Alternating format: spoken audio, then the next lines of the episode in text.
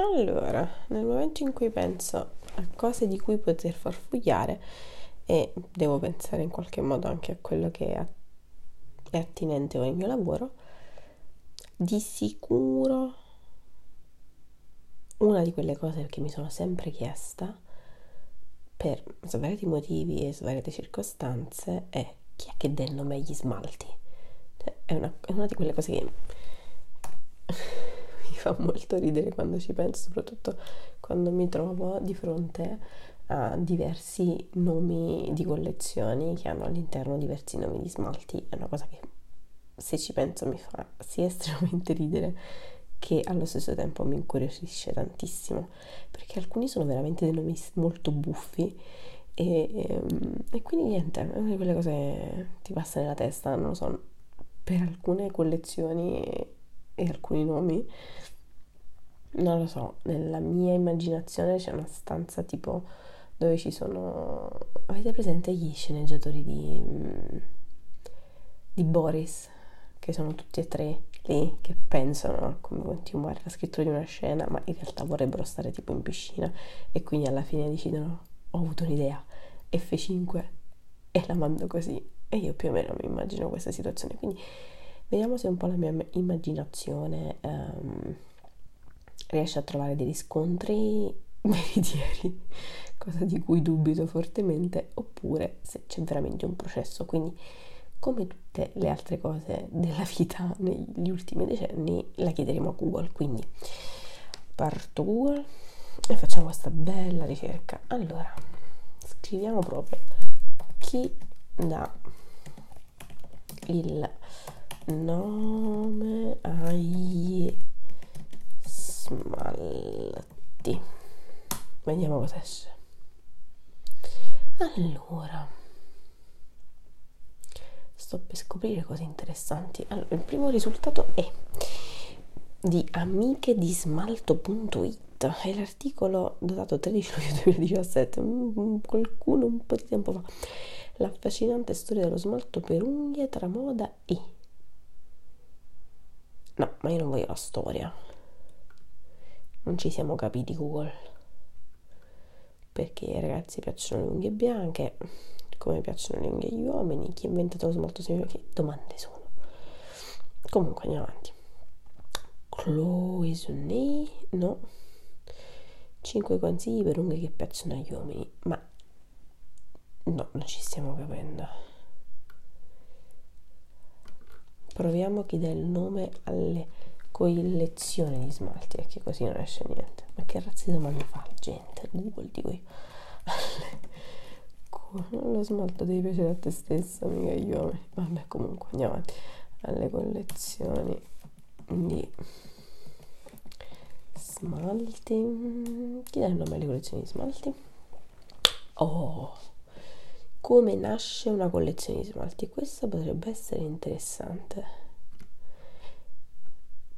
Poi giù c'è Le Vernis di Chanel, storia di uno smalto diventato icona, anche questa è una cosa interessante. Nomi per aziende di smalto per unghetti fantastico. E beh poi c'è le varie collezioni autunnali eccetera eccetera eccetera eccetera. Comunque c'è anche una classifica 10 migliori smalti di qualità non so se sarò d'accordo con questa classifica ma è un po' vecchiotta del 2016 quindi andiamo un attimino qua anche questo articolo è del 2016 però ci può interessare come nasce una collezione di smalti? Sì, ci può interessare. Bevo. Allora, vediamo un po'. Il sito è tentazioneunghie.it. Bene, andiamo. Come nasce una collezione di smalti? Lo abbiamo chiesto ad Alessandro Viale, proprietario del marchio Fabi Nails. Fabi Nails è uno di quei marchi che conosco e mi piace quindi vediamo un po' come nasce una collezione di smalti Fabi Nails. Un'azienda che in pochi anni ha riscosso successo e consensi da parte di professionisti appassionati e blogger di tutto il mondo. Mm. La prima cosa che ci siamo chiesti è da dove si parte? Beh, questo è il nostro articolo, eccolo. Quali sono le prime cose da fare quando si vuole creare una collezione di smalti? Alessandro ci spiega che la prima cosa importante quando si vuole definire una collezione è il target, cioè a chi ci rivolgiamo, perché vogliamo rivolgerci proprio a loro. Si possono costruire innumerevoli collezioni dedicate alle giovanissime, alle teenager, agli uomini, alle donne, con una consapevolezza del prodotto. La, verità, la varietà è ampissima, potrei dire cavolate mentre leggo tra parentesi perché ho una voce da covid meravigliosa, quindi passiamo oltre, chiusa parentesi. Questo step, continua l'articolo, è decisivo per la scelta di colori da inserire nella collezione. E fin qui ci piace, andiamo avanti. È quindi di fondamentale importanza decidere quali sono le persone a cui si vuole proporre la collezione e studiarne le caratteristiche affinché risulti appetibile per loro. Per questo, prosegue Alessandro, è altrettanto decisivo stabilire un concept, qualcosa che possa donare un'anima alla collezione. Si può giocare veramente con tantissima fantasia, ma rimanendo legati sempre al target di riferimento. Ci sono temi che possono essere molto trasversali sul target, altri invece che sono molto localizzati verso un certo tipo di consumatore finale. Molto vero. È un passaggio determinante per stabilire il percorso da seguire. Questo toccherà il nome della collezione, il nome degli smalti e non ultimo i colori. Allora, questa prima panoramica sinceramente è molto molto introduttiva, esaustiva, ma per quello che cerco io è molto di introduzione, insomma, all'argomento. Andiamo avanti, vediamo cosa dice. Concept e target devono essere all'unisono, quindi viaggiare a braccetto, essere il fulcro del lavoro di ideazione e realizzazione, il centro di una mappa concettuale che non deve divagare troppo.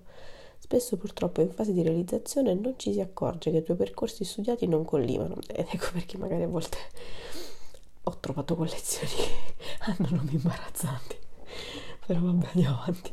Questo può creare confusione all'interno dell'ambiente della comunicazione e soprattutto al consumatore finale, io in questo caso, che non si ritrova nella campagna oppure nei colori espressi. Vabbè, allora diciamo che nel mio caso io non ho problemi a dire di avere un problema gioco di parole, però è vero, nel senso che ho la fissa compulsiva di comprare collezioni e colori di smalti, cioè non riesco, esce una collezione di un'azienda, la vedo, non riesco a sceglierne uno o due di colori di quella collezione, io devo vederli e averli tutti, perché nella mia testa devo cercare di trovare le varie combinazioni che magari loro hanno pensato si potessero fare in una nell'art con quei colori, oppure come abbinarli a determinati eventi che magari la cliente finale ha uh, abbinarla del, a dei vestiti, sia a delle, delle, cerimonie o se banalmente a un, un periodo uh, dove vuole sentirsi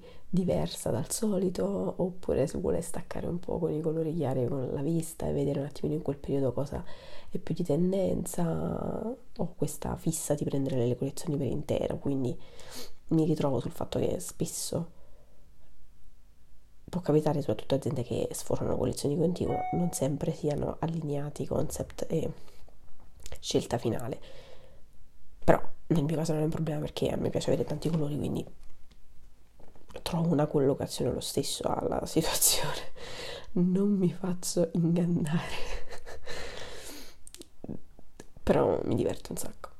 Come si fa ad essere sicuri che il concept e il target siano sulla stessa linea? Ecco appunto se per sbaglio un domani dovessi avere una linea questa cosa potrebbe servirmi ma è un puro farfugliamento.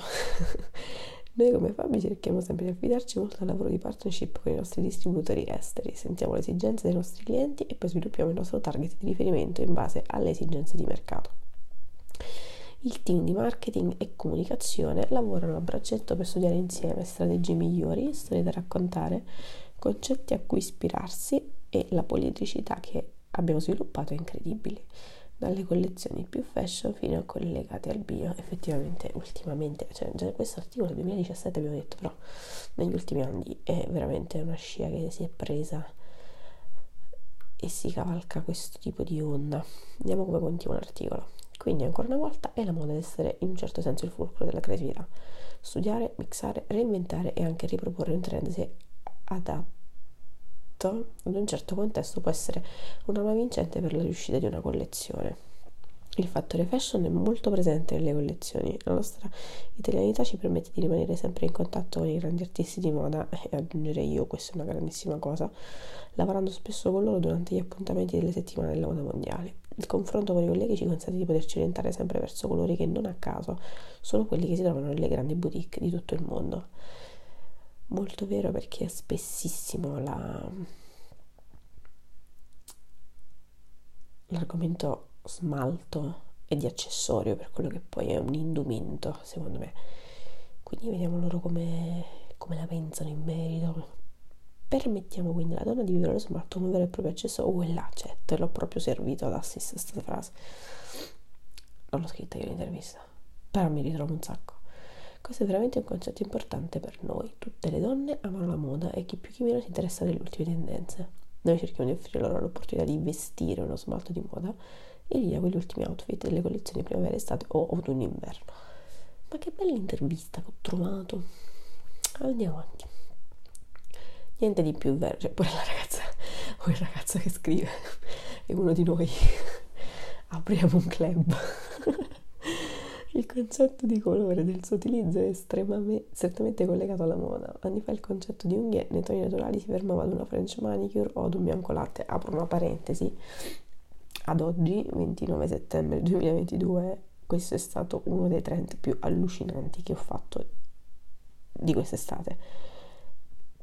Penso che all'attivo al momento nel mio studio ho dai 150 ai 180-90 smalti e per me finire un colore vuol dire che quel colore è tipo andato a ruba e io ho finito letteralmente tre confezioni di bianco latte quest'estate è stato allucinante è tornato di moda proprio boom alla grande ma non il bianco latte quello semitrasparente proprio il bianco latte quasi, quasi crema bianca come dire molto pieno molto molto pieno non semitrasparente. Quindi veramente è ritornato un sacco e tra le giovanissime è andata tantissimo la French Manicure, ma anche in estate, se solo pensate, di sicuro avrete visto almeno una ragazza con lo, lo smalto pastello a French di un colore diverso dall'altro.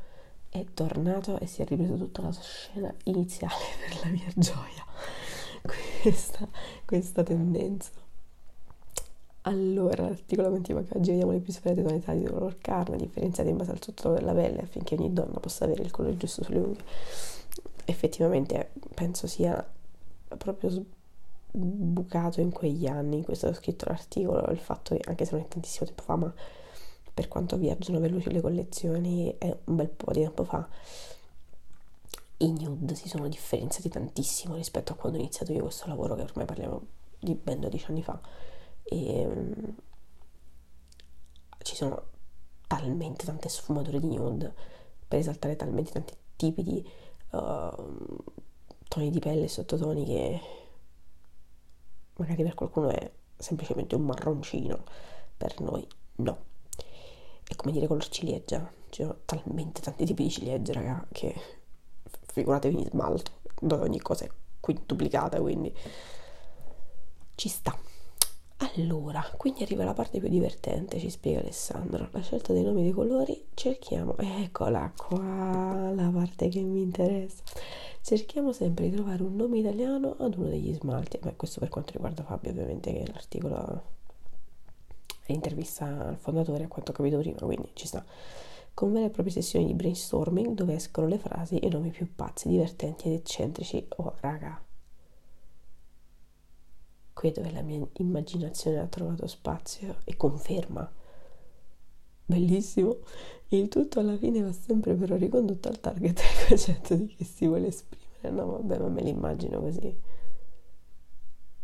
Ma la voglio intervistare io perché ho dato solo questo paragrafetto a questa domanda? Cioè, era la mia domanda chiave. No, solo questo. Vediamo sotto cosa c'è sotto le foto. Ah, la storia del mondo Nails ci dice che il nome non è una cosa da sottovalutare. Perché limitarsi ad un numero se invece di poter dare un nome alla storia che c'è dietro a quel colore, al concetto che si vuole esprimere creandolo e non in ultimo cosa vuole che esso rappresenti per la donna che lo indosserà. Vero. perché ci si identifica non solo con un colore, ma anche con le motivazioni che ci hanno spinto a sceglierlo e spesso il suo nome la dice lunga su chi siamo e chi vorremmo essere. Ringraziamo ancora Alessandro Viale e famiglia per la collaborazione.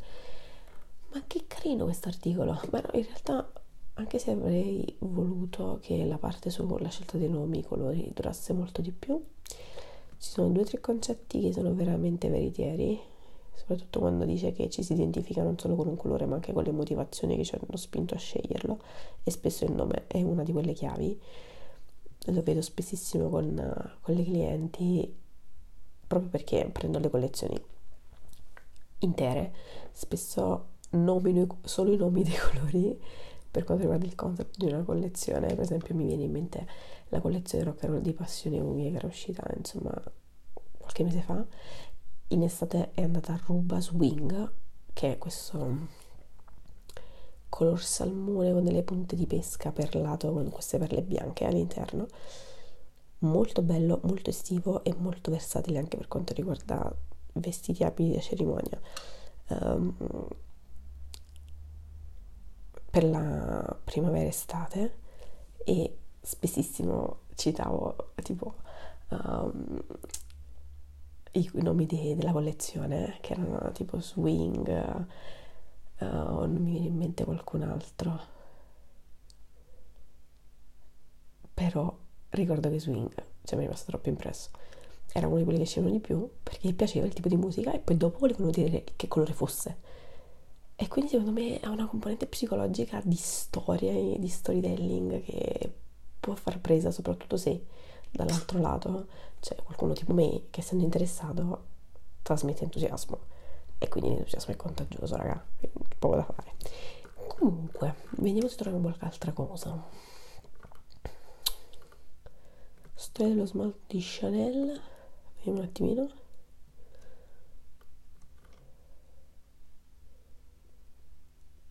No parla insomma dei nomi delle aziende non è una cosa di cui al momento eh.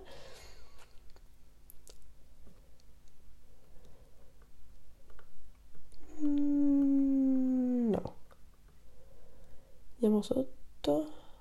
Smalti famosi.